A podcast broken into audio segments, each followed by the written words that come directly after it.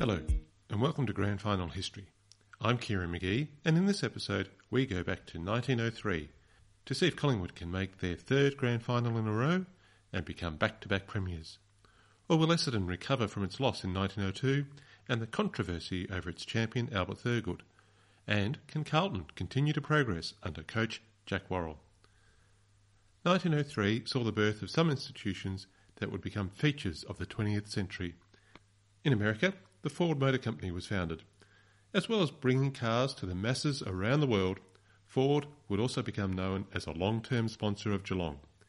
In December nineteen oh three, the Wright brothers achieved the first heavier-than-air powered flight. I'm not sure which V F L team was the first to travel in an airplane, but our national competition would not exist if teams had to travel by train and boats, like the players in nineteen oh three. Closer to home, the V F L was considering playing games in Sydney to promote Australian rules football. Initial discussions began in January. Given the Wright brothers were yet to take to the skies, this would mean a full day of train travel for the competing teams. In Sydney, the famous Australian cricketer Victor Trumper was involved in the re-establishment of Australian rules, and at a meeting in February, it was announced that the M C G would make its ground available, free of charge, for a game to be played in May. With talk of six clubs playing in Sydney using V F L rules, this was something to be encouraged. The League Delegates meeting on the twentieth of February was chaired by Henry Harrison, an early giant of the game, who established the original rules with his cousin Tom Wills. And, after much service in many roles across the V F A and the V F L, was present as Melbourne's delegate. He believed that the V F L should help foster the game in New South Wales as much as possible. If the game was established in New South Wales, then he was sure New Zealand would be next. It was resolved that the League Secretary should enter discussion with the clubs to see who would be prepared to travel and play in Sydney, at their own expense, of course. A week later, the League met again with Mister Harrison in the chair. Mister Harry Hedger had travelled down from Sydney to attend this meeting and present the case for Australian rules football in Sydney, and to ask for the V F L's assistance in supporting the game, especially to get some V F L games played in Sydney. Fitzroy agreed to go to Sydney at their expense, and eventually Collingwood also agreed. Some reports say that it took until half past two in the morning to get their agreement. It was also agreed that the two clubs would even forego gate receipts from the match, and the funds raised would be used to support the establishment of the game in Sydney. In order to compensate the two clubs for the cost and the loss of the home game revenue for one team, it was agreed that gate receipts for games in Melbourne on that round would be pooled and divided equally between the clubs, an early example of revenue equalisation, albeit as a special case. As with all attempts to expand the game to the Sydney market, there were still some challenges to overcome. On the ninth of March at the Collingwood A G M, members voiced their dissatisfaction about not being consulted on such a significant issue. Taking one of the most popular games of the season against bitter suburban rivals Fitzroy away from the members up to Sydney was not popular. The objection to playing a game for premiership points was passed by a show of hands, and the game was heading for exhibition status only. There was also a vote directing the committee to suggest that the V F L adopt a relegation system where the lowest ranked V F L team would be replaced by the highest ranked V F A team. This was partly driven by the repeatedly unsuccessful St Kilda, who rarely won a game, but still received an equal share of the financial dividends from the league. As noted in the article reporting the meeting, the V F L had already rejected such a scheme. At the League Delegates meeting on the thirteenth of March, letters were received from New South Wales Football League lamenting the loss of the match for premiership points, highlighting that this would strike a severe blow to the project. Mister Copeland, Collingwood's delegate, explained that the vote had been taken late in the evening, when people wanted to get away, and once the importance of the occasion was considered, there was a good chance of reversing the members' objection, even though they would be disappointed at losing the opportunity of seeing their team play. After much discussion, including Essendon's delegate, Councillor Demon, deploring the selfishness of Collingwood members, an easy call to make when it's not your club that's travelling interstate, the matter was agreed to be held over for a week so Collingwood could reconsider the matter. Perhaps this is an early example of the league management telling the supporters what would be good for them. By March twenty-third, Collingwood's committee had sent out a sternly worded circular to members in favour of the interstate game. Fortunately for the league's plans, there was now strong support for the scheme. The game was scheduled for May twenty-third. Lots were drawn for the return match to see who would get the home game between the two clubs. Collingwood were the lucky team. The fixture for the season also included two interstate games against South Australia in June and August, with the V F L also playing a Ballarat Association team on the same weekends as the South Australian Games. Previewing the season in the Leader newspaper, the experienced football journalist, using the alias Follower, cautioned that the popularity and related prosperity of the game risked a return of payments to players, which was against the league rules at the time. Follower felt that the premiership should go to the club with the team strongest in ability and skill, not the strongest in finance. He worried that a splendid pastime might be degraded to the level of a nefarious business. It would take the introduction of the draft and salary cap many decades later to address these problems predicted by Follower. As well as previews of the local games, several papers included discussion of the opening round in Sydney, with the confidence that Australian rules was on its way to establishing itself in New South Wales, where rugby union currently prevailed. The opening round saw Essendon lose at home to Fitzroy, South Melbourne defeated Melbourne at the Lake Oval. One upset was Carlton defeating Collingwood as a marker of the improvement under Jack Worrall, but St Kilda lost their home game to Geelong, giving them the unfortunate record of one hundred V F L games for just two wins and ninety-eight losses.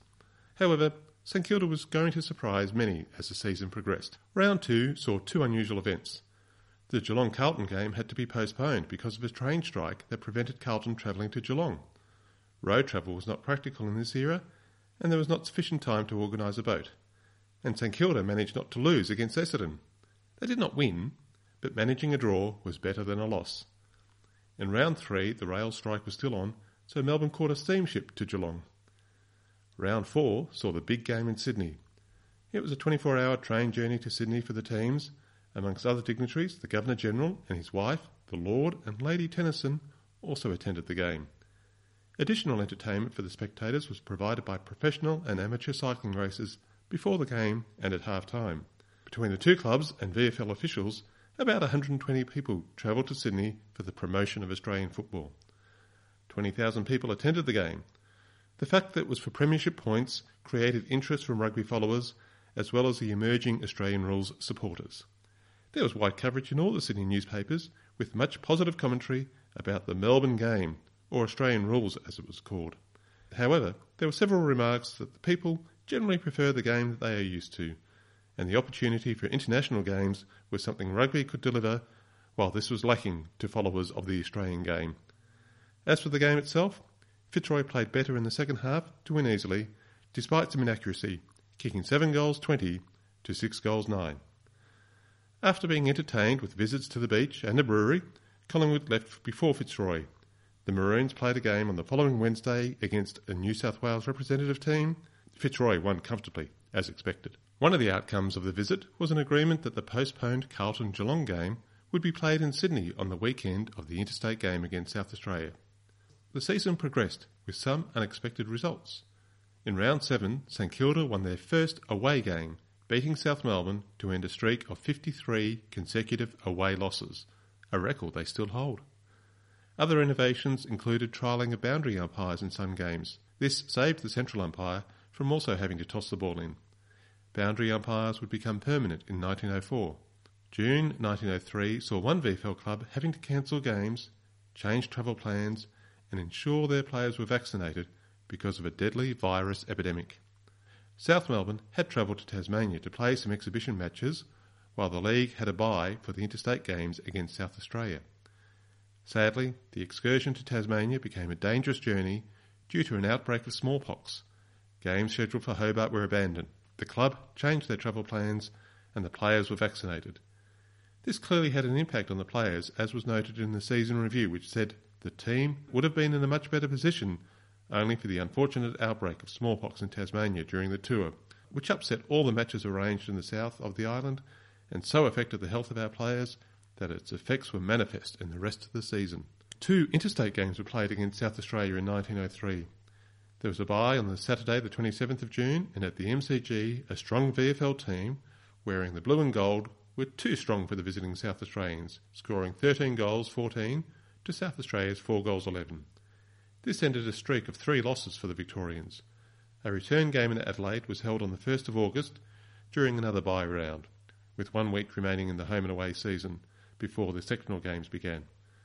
It was to be another win for the Victorians, nine goals six to South Australia's five goals twelve. On the same day as the match in Adelaide, Carlton was due to play Geelong in Sydney.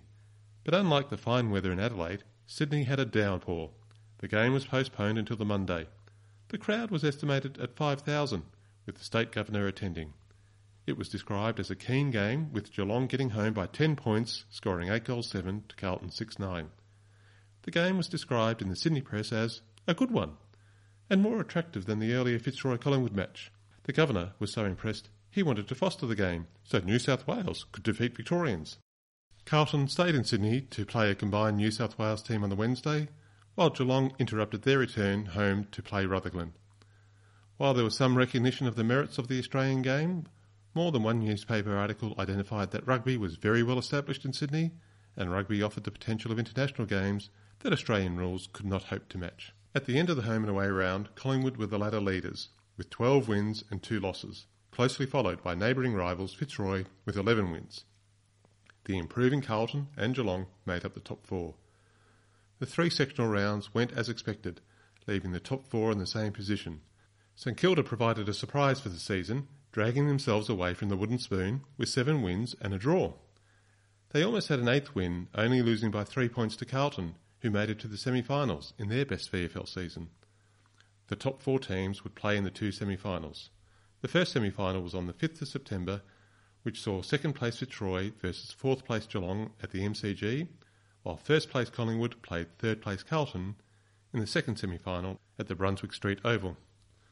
Collingwood supporters were advised by the Herald on Friday night that their old player, under the new name Wilson, would be taking his familiar place at full-back. The player was former captain Bill Proudfoot, who, as a serving policeman, had been forbidden to play since earlier in the season by the Commissioner of Police. Apparently, the Commissioner was unhappy about the game often descending into violence. Proudfoot's return as Wilson was an open secret, and other papers simply listed him as Proudfoot. Perhaps the police commissioner didn't really read the newspapers. Fitzroy had travelled to Geelong in the last of the sectional games and kicked two goals in the last quarter to win by one goal. This semi-final saw Geelong travelling by train up to the M C G, where a large crowd of fifteen thousand people saw Fitzroy dominate from the start of the game. At half-time, Fitzroy led by five goals nine to Geelong's two points. Geelong did do better in the second half, scoring four goals, but Fitzroy was still far too strong, cruising to an easy win, eleven goals, fifteen behinds, eighty-one points, to Geelong's four goals five. It would be a quiet train ride back to Geelong. Across at the Brunswick Street Oval, the game between Collingwood and Carlton was a much tighter affair. The wind favoured the railway end of the ground, but neither side could score freely. Carlton had one goal to none in the first quarter, but did not score at all in the second quarter, where Collingwood used the wind to score two goals. In the third quarter, Collingwood did not score, and Carlton kicked two goals. At three-quarter time, Collingwood trailed two goals two to Carlton's three goals three. The question to be decided in one quarter: would the improving Carlton make the leap into the grand final with their new coach Worrall, or would Collingwood dominate as they had for the vast majority of the season? And although they may not have realised at the time, if Collingwood lost, Fitzroy would, after the semi-finals, have the same number of wins and a better percentage than Collingwood, thus removing the right to challenge. This last quarter was a must-win for the Magpies. Early in the final quarter, George Lockwood goaled for Collingwood. In his entire twenty-nine game career for Collingwood, he only scored two goals, but this one goal in this game was worth plenty. Then, shortly after, John Insold kicked a goal for Collingwood, getting them in front by five points. Although they had the wind against them, Carlton were not done. They had three shots at goal, but were not able to convert. Then, just on time, Joe Sullivan, described as a sometimes erratic shot for goal, had a chance to win the game for the Blues. But it was a tough angle, and a bad kick, and the ball flew wide. Moments later, the bell rang, leaving Collingwood the victors by four points. They were in the grand final against their neighbouring rivals, Fitzroy. The bitter competitors had met twice in the season, once in Sydney and once in Victoria Park, for one win each. After their close win against Carlton, Collingwood had an easy week at training, with general practice on Tuesday and then rest and conservation of energy. Fitzroy had momentum building and trained during the week on the usual days, but a little lighter than usual in the lead-up to the big game. The V F L advertised the grand final match in Friday night's Herald, the gates to open at one thirty and the game to start at three. People were asked to come early to avoid the crush and reminded there would be no change at the turnstiles. Sixpence to enter the ground and a shilling extra for the stand. In today's money, allowing for inflation, the prices would be about four dollars and eleven dollars. This was the seventh year of the V F L finals and the entry prices had not changed. One of the big differences to the modern game. Dick Gibson was the umpire for the game, which meant that this was the first V F L grand final that was not umpired by Ivo Krapp. Dick Gibson had played for North Melbourne and South Melbourne in the V F A and also played in South Melbourne's first season in the V F L. He had spent time umpiring in Tasmania before returning to the V F L as an umpire. Fitzroy's captain was Gerald Bronson, reported to be the most accurate left-footer to play the game and the best centre-half forward of his era. Brosnan also captained Victoria in interstate matches before his retirement in nineteen oh nine. After his playing career, he had coaching stints at university and then Melbourne. Lardy Tulloch captained Collingwood again, following up his successful premiership year in nineteen oh two. After he retired, he would, like Dick Gibson, become an umpire, and umpired the nineteen oh seven grand final, becoming the first person to captain a premiership team and umpire a grand final. While the Argus had Fitzroy as a more fancied team, Collingwood was slightly favoured by Follower in the Leader newspaper. Writing in the Australasian, Markwell continued to campaign against the final system, being a firm believer that the team that topped the ladder at the end of the season deserved to be premiers. He deplored the fact that the additional money raised by the final system was more important than awarding the premiership in the fairest manner. Despite his repeated campaigning, the final series and the grand final decider was now established, with huge crowds attending each year. Grand final day in the modern era, with live T V and radio broadcasts, means the entire footy world focuses on just one game. However, in these early years, if you were not at the grand final, you had to amuse yourself in other ways until you could read the newspaper or get an update from a mate. On grand final day in nineteen oh three, there was also a fancy dress football match between Brunswick and Coburg. Before the game, there was a parade from the Moreland tram terminus, headed by the Moreland State School Band, and junior players marched to the Coburg Oval in a variety of costumes that would set the Twitter sphere alight if used today. The game was abruptly terminated in the third quarter by the bursting of the ball. Saturday, September twelfth, was considered by some to be too hot for football, but that did not stop a crowd of thirty-two thousand attending the game.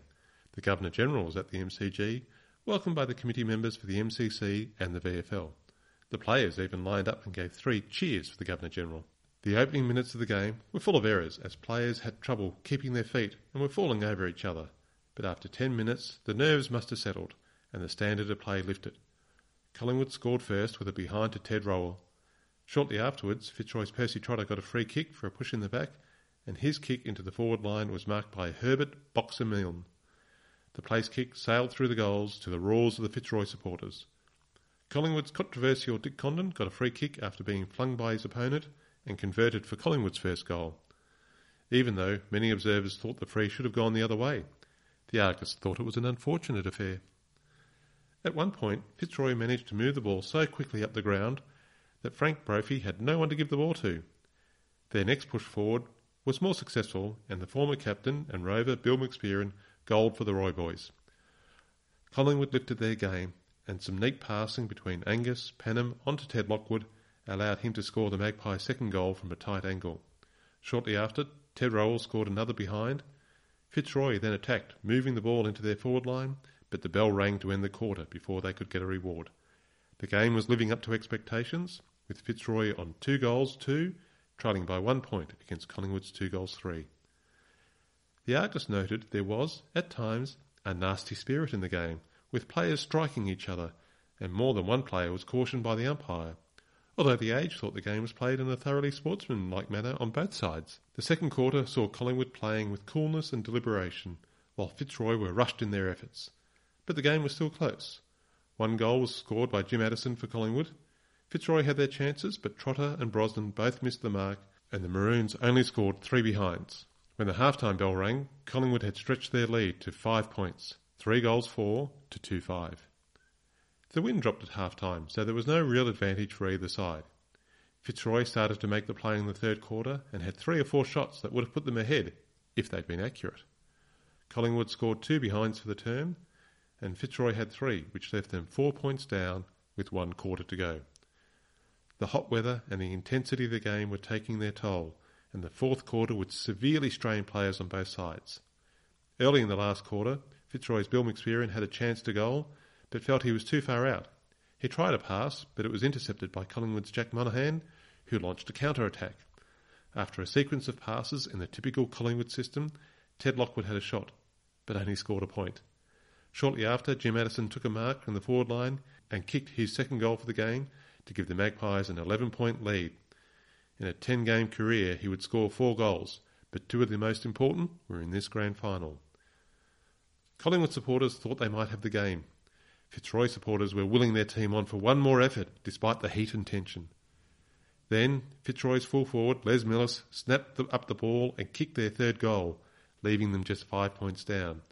The roar from the supporters inspired the players to push forward again. Bill McSperrin had another chance, but spoiled it.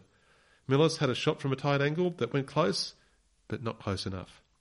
Collingwood had led for almost all day, but were being pressured like never before. With only moments left in the game, Gerald Rosen, the Fitzroy captain, took a strong mark in the forward line. Said by some to be the straightest left foot in the game, he had a shot at goal. Standing within range, and not on any angle, this would put Fitzroy in front. They were just three points behind Collingwood after trailing for most of the day. The season had come down to this kick. The Age said that as the ball flew towards the post, it looked like it was going through, but its course was altered by a very light breeze, and it shaved the outside of the post. A behind, that was all that was registered, and then the bell went, and Collingwood were premiers again, winning the game by two points. Four goals seven, thirty-one, to Fitzroy's three goals eleven, twenty-nine. For years afterwards, Collingwood's fullback, Bill Proudfoot, would say that it was the laces on the football that scraped the goalpost. Every child's dream of scoring the winning goal in the grand final with the last kick of the day had gone horribly wrong for the Fitzroy skipper. The Collingwood supporters cheered. The Fitzroy fans knew that their team had tried, but inaccuracy had let them down long before Brosnan's final shot on goal. As Follower said in his review of the game in The Leader, "That was not bad luck, but bad kicking." The players were exhausted. James Sharp, Fitzroy's back pocket, collapsed from exhaustion while leaving the ground, suffering sunstroke and heat apoplexy, and some reports say that he did not regain consciousness till nine thirty that night. While the players may have been happy to celebrate the win, or console themselves after such a near miss, the two teams were actually to play each other again within a few days. Bendigo had made arrangements for a midweek game to follow the grand final, and Collingwood and Fitzroy had agreed, even though many players had already taken two weeks away from their jobs to play in Sydney earlier in the year. While not all players made it to the upper reserve in Bendigo, the game went ahead, with the funds going to the local hospital. On the Wednesday morning, the players were taken to Eaglehawk and back on an electric tramcar, followed by a lunch hosted by the Mayor at the Beehive Cafe. The game was held that afternoon in front of an immense crowd. Fitzroy even had a local lad, Barclay Bales, play for them. He would later join Fitzroy in nineteen oh five and play for four seasons.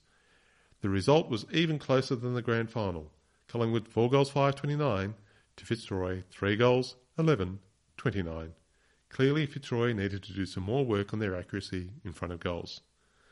At the league general meeting following the end of the season, there was the usual distribution of funds for the clubs and to charities. Mister Brownlow, the delegate from Geelong, who was celebrated with the medal that bears his name, raised the issue of umpiring standards. It was asking too much for a man to run the whole game, which was admittedly much faster than it used to be. Not the last time this argument would be raised. There was discussion of, of appointing a referee with a faster runner to do the hard work. I'm not sure how that would work. Or adding boundary umpires.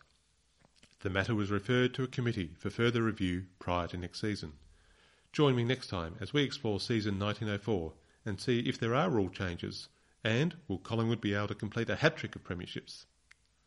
If you've enjoyed this podcast, please leave reviews wherever you get your podcasts from. It will help others to find it. If you have any questions or want to leave feedback, please email me at info at grandfinalhistory.com.au and check out the grandfinalhistory dot com dot a u website or our Facebook page and Twitter accounts. Thanks, and I hope you join me next time.